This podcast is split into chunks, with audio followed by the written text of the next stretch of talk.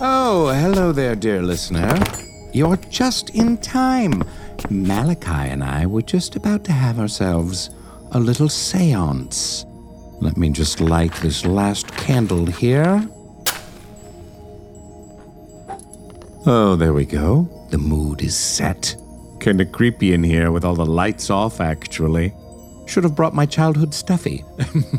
Nevertheless, let's soldier on with the ritual. Okay, let's all close our eyes. Spirits. Hmm. Spirits, can you hear me? Did you hear that? I think it's working already. Uh, uh, spirits, are you there? It is I, three time Golden Microphone Award nominee and proprietor of radio rental Terry Carnation. Oh, I hear something. I definitely hear something. I can even smell something. Oh, yes, it's working. It's really working. Okay, now, let's ask a question. Wait a. Hold on a minute. Hold on a minute here. Oh, damn it. Ah.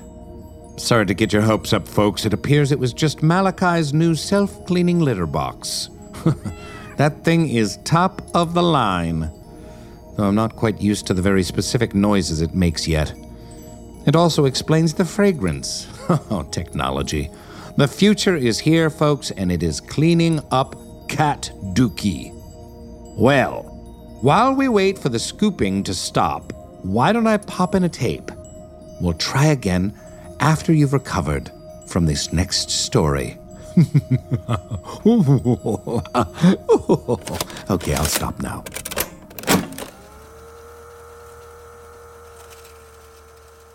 Well, it was 2016. I believe it was August of 2016. Actually, no, I remember the exact date. It was August 16th.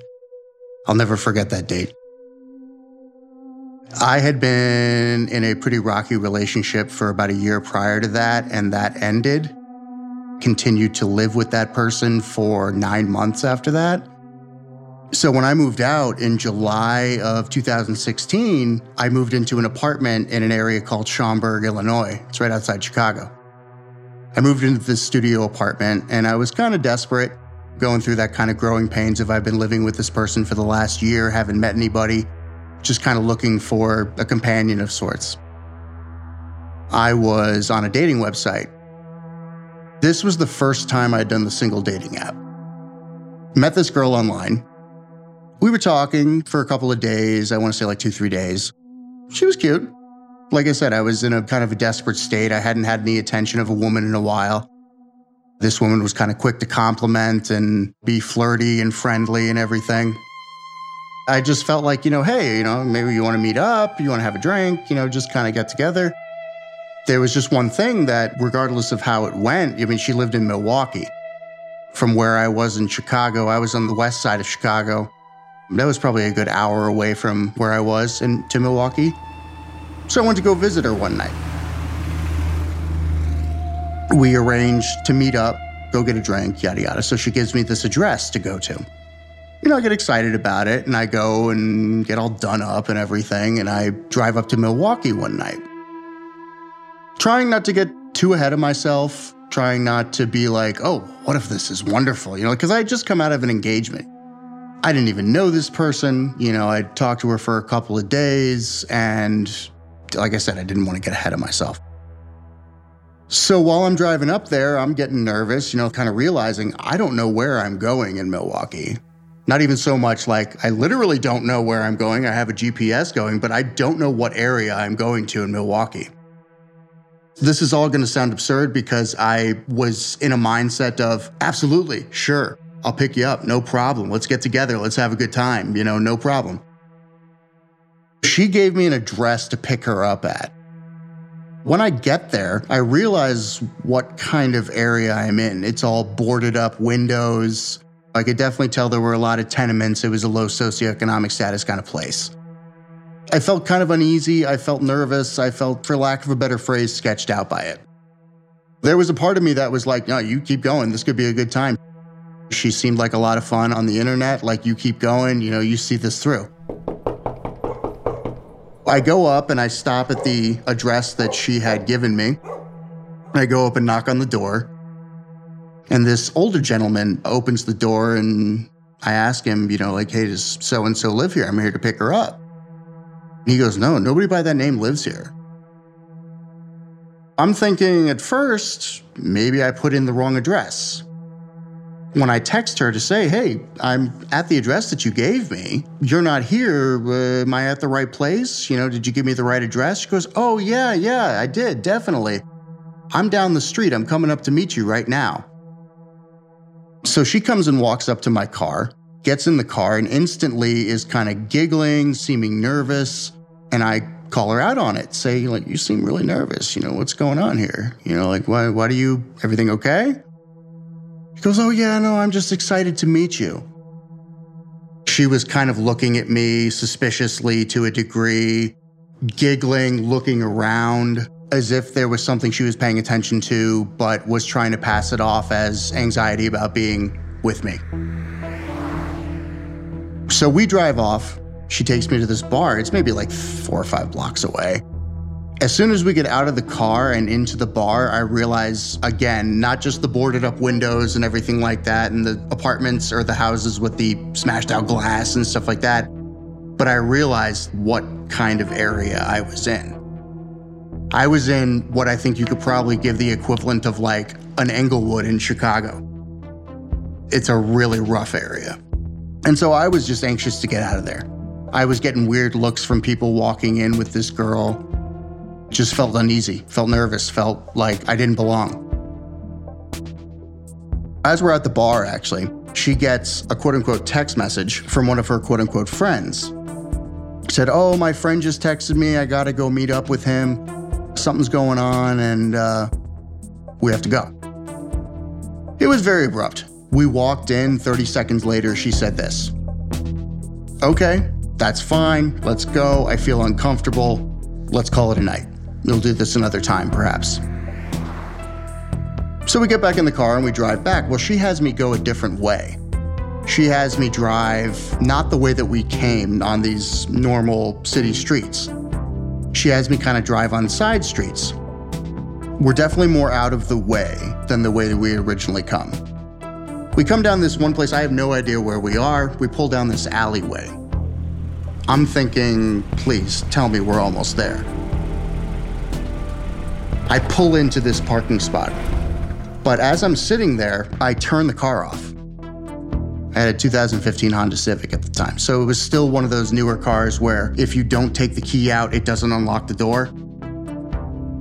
All of a sudden, I turn the car off, and then I notice that there are two figures that come out on either side of my car. I couldn't tell what it was, who it was, what was going on, but all of a sudden I start feeling my door being pulled on. Somebody trying to get in. I look at this woman who's in my car and I go, what, what, what's going on over there on the other side of the car? All she did was look up and go, well, who's this? Nonchalantly surprised. Well, it turns out there are these two guys who are both holding shotguns the guy on my passenger side is just pointing a shotgun at the car. I can see the barrel of it. He's got it like right up against the glass. Then the guy who's on my side is still continuing to try and open the door. He's giving commands to me to open the door, open the door. Obviously, I don't listen. So I start the car right up, and all of a sudden, bam!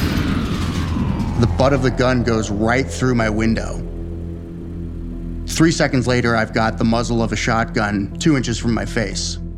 Glass everywhere, big gaping hole in the window. I'm about to get shot in the face with a shotgun. All of those three seconds, that all kind of blurred together to the point of I hear this bang of the butt of the gun coming through my window, and then I see a shotgun. I'm thinking I already got shot because of the noise and the cacophony and everything like that. I had no idea what was going on, and it wasn't until I felt myself putting the car into reverse because I had started it back up that I actually realized shit, I'm still alive. So I pulled the car into reverse. I don't want to go so far as to say I was trying to hit the guys, but if I did, I wouldn't have been upset given the situation.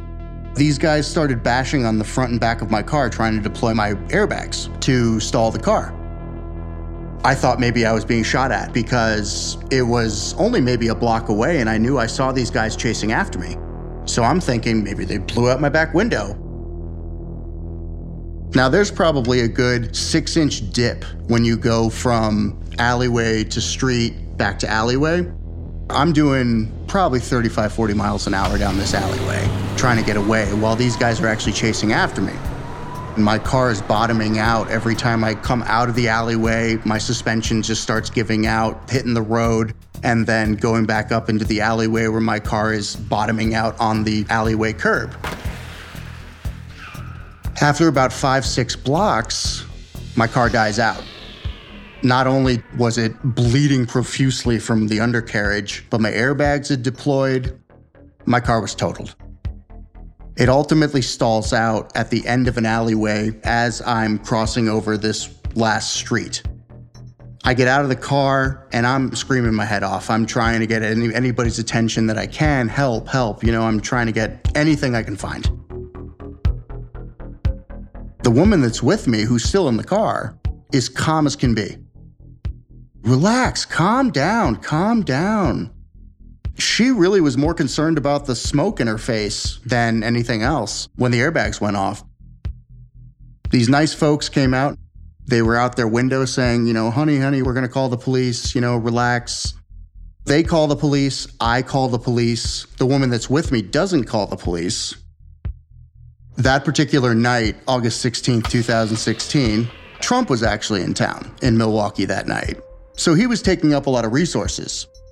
Took 45 minutes for a police cruiser after being told that my car was totaled by two guys with shotguns in the middle of this neighborhood.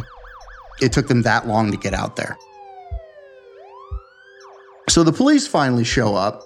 They pull me off to the side and they pull the woman off on the other side. They separate us, getting our stories. They come to me and they go, dude, what are you doing here? Are you here for drugs? Are you here for prostitution? Like, what are you doing up here? Because I'm this, you know, nice, clean cut. You know, I was an accounting assistant, I was in graduate school. I didn't look like I belonged in this area. And that's what I had in my dating profile. I tell the police all this. I show them my dating profile. I say, look, I met this woman online. I have no idea what you're talking about about drugs and prostitution. I came up here to meet a woman because I've been down and out and I just wanted to get back up on the horse. After I told them this three or four times, they're like, We actually believe you, but we think you were set up. The police theorized that this woman or this group of people found somebody online who sounded like they had some money. So this woman continued to pursue me over those few days. I tried to show them her dating profile. Well, it had already been deleted. It had already been wiped out from Plenty of Fish's profiles. From what we could tell, it wasn't there anymore. So they told me, yeah, we think you got set up. This happens a lot, actually. The cops ultimately told me that I would need to wait in that area by myself for a detective in order to file a police report. So I'd have to wait for about an hour because Trump was in town and all the resources were over in downtown Milwaukee looking after him. I said, hell no. I'm getting in a car with you and I'm going to a police station. I will deal with it on the back end. So they took me to the police station. One of my best friends, Ellie, he came to pick me up. He and my friend Shannon and I drove back to Chicago blasting music, just laughing our asses off about how crazy the whole night was. I didn't really realize what was going on and what had happened until I was in the car with my friends on the way home. I didn't process all of it. I didn't really know what was going on. All I know is, is when I was sitting at the police station, that's when the adrenaline kind of started wearing off and I was shaking and freaked out, and I had no idea what was going on, but I started having this kind of calm come over me. I was just with two good friends at the end of it, and I was like, I'm alive. I just had a shotgun in my face.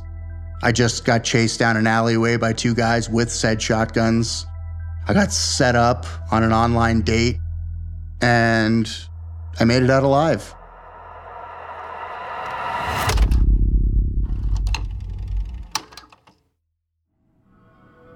How'd you like it? Thrilling, right? Now, speaking of thrilling, it's time for ads. Mattresses, male supplements, financial apps. Who knows what you'll get? But whatever it is, your life is about to be drastically improved. Do you ever wish you could become a detective and help find the clues to the case? How about all of that in a mobile game that you can take anywhere? In June's Journey, each scene leads to a new, thrilling storyline. Uncover the mystery of June's sister's murder and find out about scandalous family secrets. The gameplay lets you find hidden clues as you investigate a murder mystery. Escape to a bygone age of mystery, danger, and romance. Let your imagination run wild when decorating your island estate and collect scraps of information to fill your photo album and learn more about each character. Whether you're craving a good mystery or looking for an escape, you can immerse yourself in the world of June Parker. June's Journey is a hidden object mystery game with a captivating detective story taking you back to the glamour of the 1920s with a diverse cast of characters. Each new scene takes you further through a thrilling murder mystery story that sets the main protagonist, June Parker, on a quest to solve the murder of her sister and uncover her family's many secrets.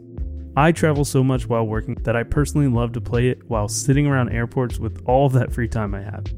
Can you crack the case? Download June's Journey for free today on iOS and Android.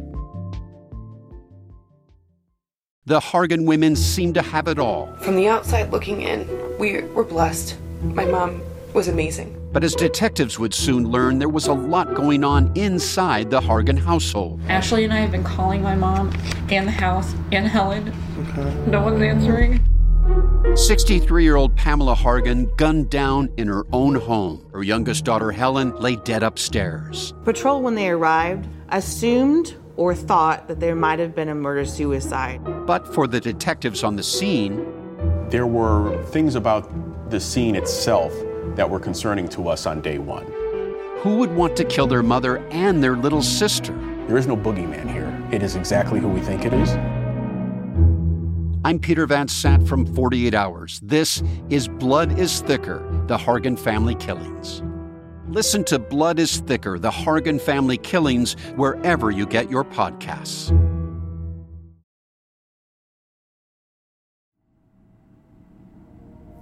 Come, come, circle back around. We're going to try and access the outer realm of the spirit world once again. I've dusted off the old Ouija board. This one without the bloodstains. Maybe this time we'll have a bit more luck. All right. Hands in. You too, Malachi. Pause in. Okay, here we go. Spirits. Spirits of the spirit world. This is renowned radio personality and screenwriter of The Haunting of Emily's Hair, Terry Carnation. What is the secret to a long and meaningful life, filled with fame and fortune? Oh, look, the spirits are talking. T. The first letter is a T. Okay. Okay, good. U. That's a U. T U. Uh, tell us more, O mighty spirit. T U. N? T U N. The third letter is an N. Perhaps they'll tell us about some ancient tunnel with some mystical properties or a, I don't know, a tune, maybe, that improves mood. Maybe they're advising us to put our money in tungsten. Always a good investment. Okay, here, oh, here we go. Another letter, another letter. A. T U N A. And it. And and that's it. That's it? Tuna? God damn it, Malachi! Damn you! You know this was important to me, Malachi. Can you just let me have something for myself every once in a while? It always has to be about you, doesn't it? Ugh. Absolutely not. You know very well that tuna steak night is on Wednesday. Yes, I realize that Tuna Tuesday has a better ring to it, but it's too bad. Too bad, Malachi. Suck it. Well, listener, I guess I should feed this insatiable beast now before he ruins any more of my hopes and dreams. Or my carpet. How about the next tape? Here you go. I was a sophomore in college. It was the fall semester, so probably around September. I was probably like 19. I was here in Indianapolis. I was attending Marian University. Unfortunately, I was on all of the dating apps that I could be on. I tried to meet people, but attending a private Catholic school when you're not Catholic made it very difficult. I listen to a lot of true crime podcasts, mostly Crime Junkie, Small Town Murder, now Radio Rental. Crime Junkie actually had just done a episode on sex trafficking. And in that episode, they said, hey, it might be wise to make an if you go missing binder. In the binder, it includes all of my passwords to things, all of my accounts on social media, my bank account, my phone, anything anyone might need to be able to track me. And honestly, after I made that binder, that shaped everything. I set up plan A, B, and C with all of my friends if something were to happen. Multiple friends have my location at any time. We never go out anywhere without somebody knowing where we're at. It was just like a normal afternoon. I was swiping on Tinder as lonely college students do. We ended up matching and we kind of just hit it off instantly. A lot of the conversations that we first had were just innocent flirting. Hey, how are you? I really liked this picture of you on your profile. You had such a nice smile in this one. I'm really interested to get to know like who you are as a person. He asked me a lot about how I got to Indy, what I was studying, if I had family in the area. Everything seemed very innocent. We started talking all day, every day for about a month before we actually hung out for the first time. He seemed like a really nice and caring guy. Anytime I was having a bad day, is there anything I can do? Is there anything that I can say to try to like get your mind off things? Definitely very charming and always knew what to say when I needed to hear it. Given that I listen to a lot of true crime podcasts, I wanted to be super safe. So I asked him to come onto campus to meet me in a very public area. We met at the local Starbucks. We both ordered coffee and we sat there and talked just about anything and everything, mostly how our days were going and what he was doing at work and what I was doing in terms of schooling. And we ended up talking for about two, two and a half hours. And then we ended up going back to my dorm on campus. While I was walking there, I was texting my friends, hey, just so you know, this is what's happening, just to keep them updated and make sure that everything was going to be okay. We just turned on TV, sat there, kind of continued to get to know each other. He stayed for maybe like two or three more hours after that, and then he went home. Wow, he's the first guy that I've met off a dating app, and he didn't try to push me to do anything, which is something that all of my friends have experienced. Maybe this is a good one. Maybe I finally found the one. We talked for a little bit after he left, and then I ended up going to bed because I had 8 a.m.s in college. I was pretty confident that we were going to be together, at least for a period of time. He ended up asking me out on an official date because coming to campus doesn't really count, apparently. Let's just go get some food. I'll pick you up. It'll be like a real thing. Okay, cool. So we solidified plans to go like 10 minutes away from campus to like a chain restaurant. I think it was Panda Express. As soon as we had the details finalized, I sent screenshots to my friends. I sent his name, his phone number, where we were going, and I ended up giving my best friend my car keys. You're free during this time when we're going out on this date.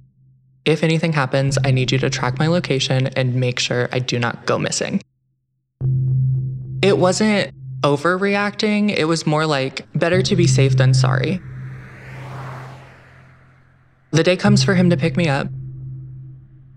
He gets to campus, he texts me that he's here. I go outside, I get in his car, and we are heading to the restaurant. It is typically like a 10 minute drive, but we hit literally every red light, and it ended up being more like 15 to 20 minutes. We were maybe three minutes away from the restaurant. He gets a phone call. Oh, I'm sorry, this is my brother. I have to answer it. Yeah, sure, whatever.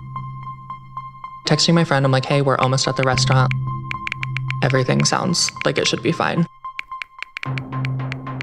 And as soon as I hit send, he started yelling at his brother and sped past the restaurant.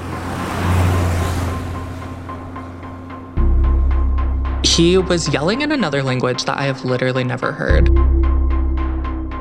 You could tell that he was very angry, and whoever he was on the phone with was yelling loud enough that I could also hear. He almost looks like he's about to cry.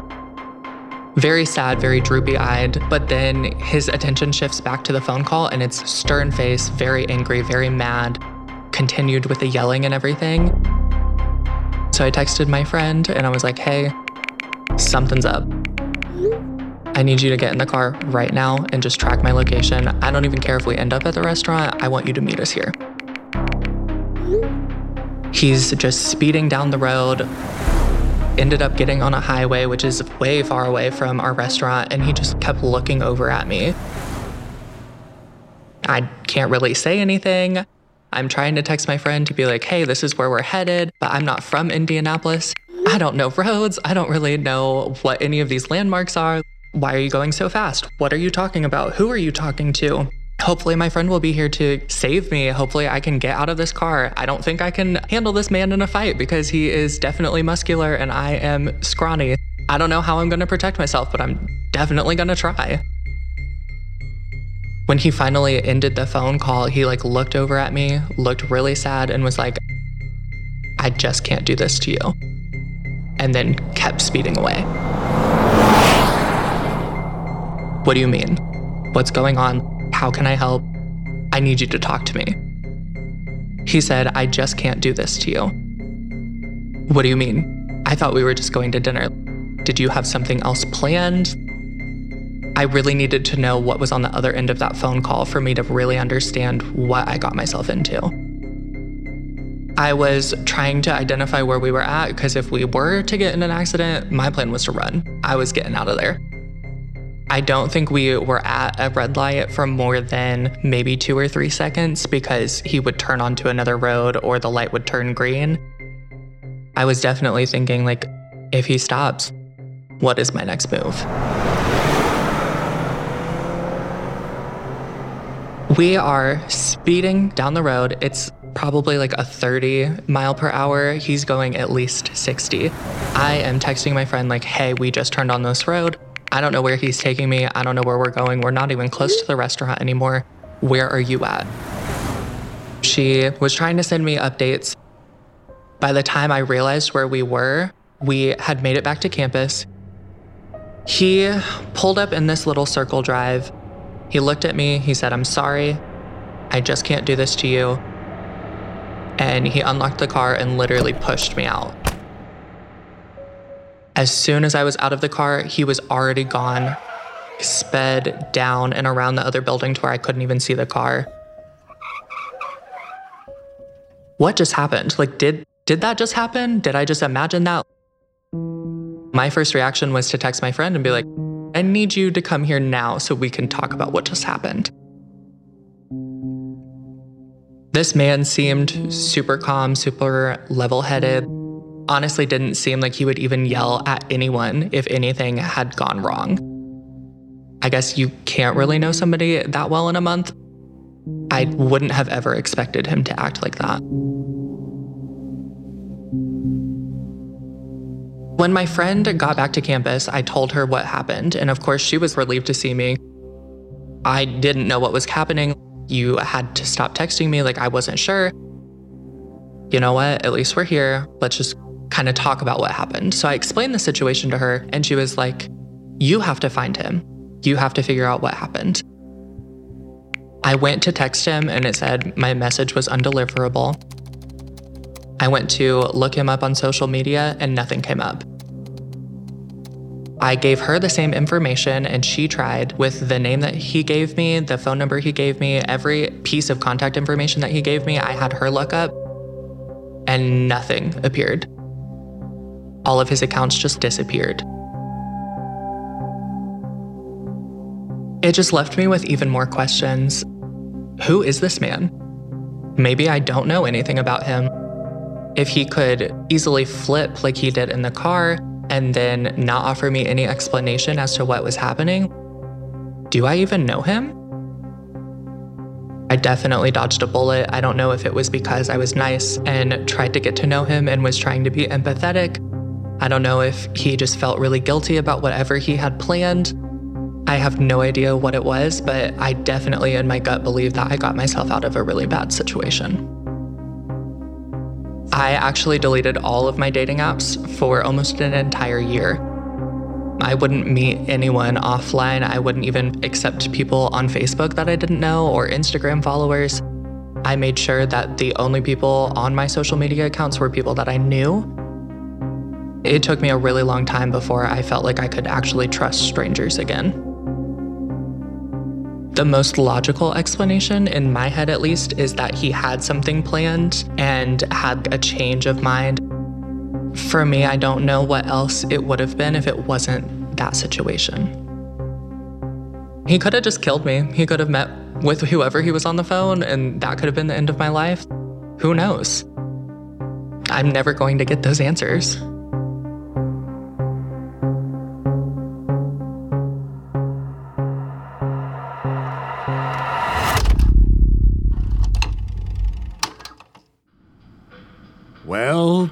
Listener, that's our last tape for today. I hope you savored it like the fine 1985 Beaujolais that it was. And if not, well, there's always room for a second listen. Along with a five star rating, thank you very much. Thank you once again for choosing to spend your time here at Radio Rental. Until then, this is Terry Carnation, and we'll see you next time for more spooky misadventures. Adieu.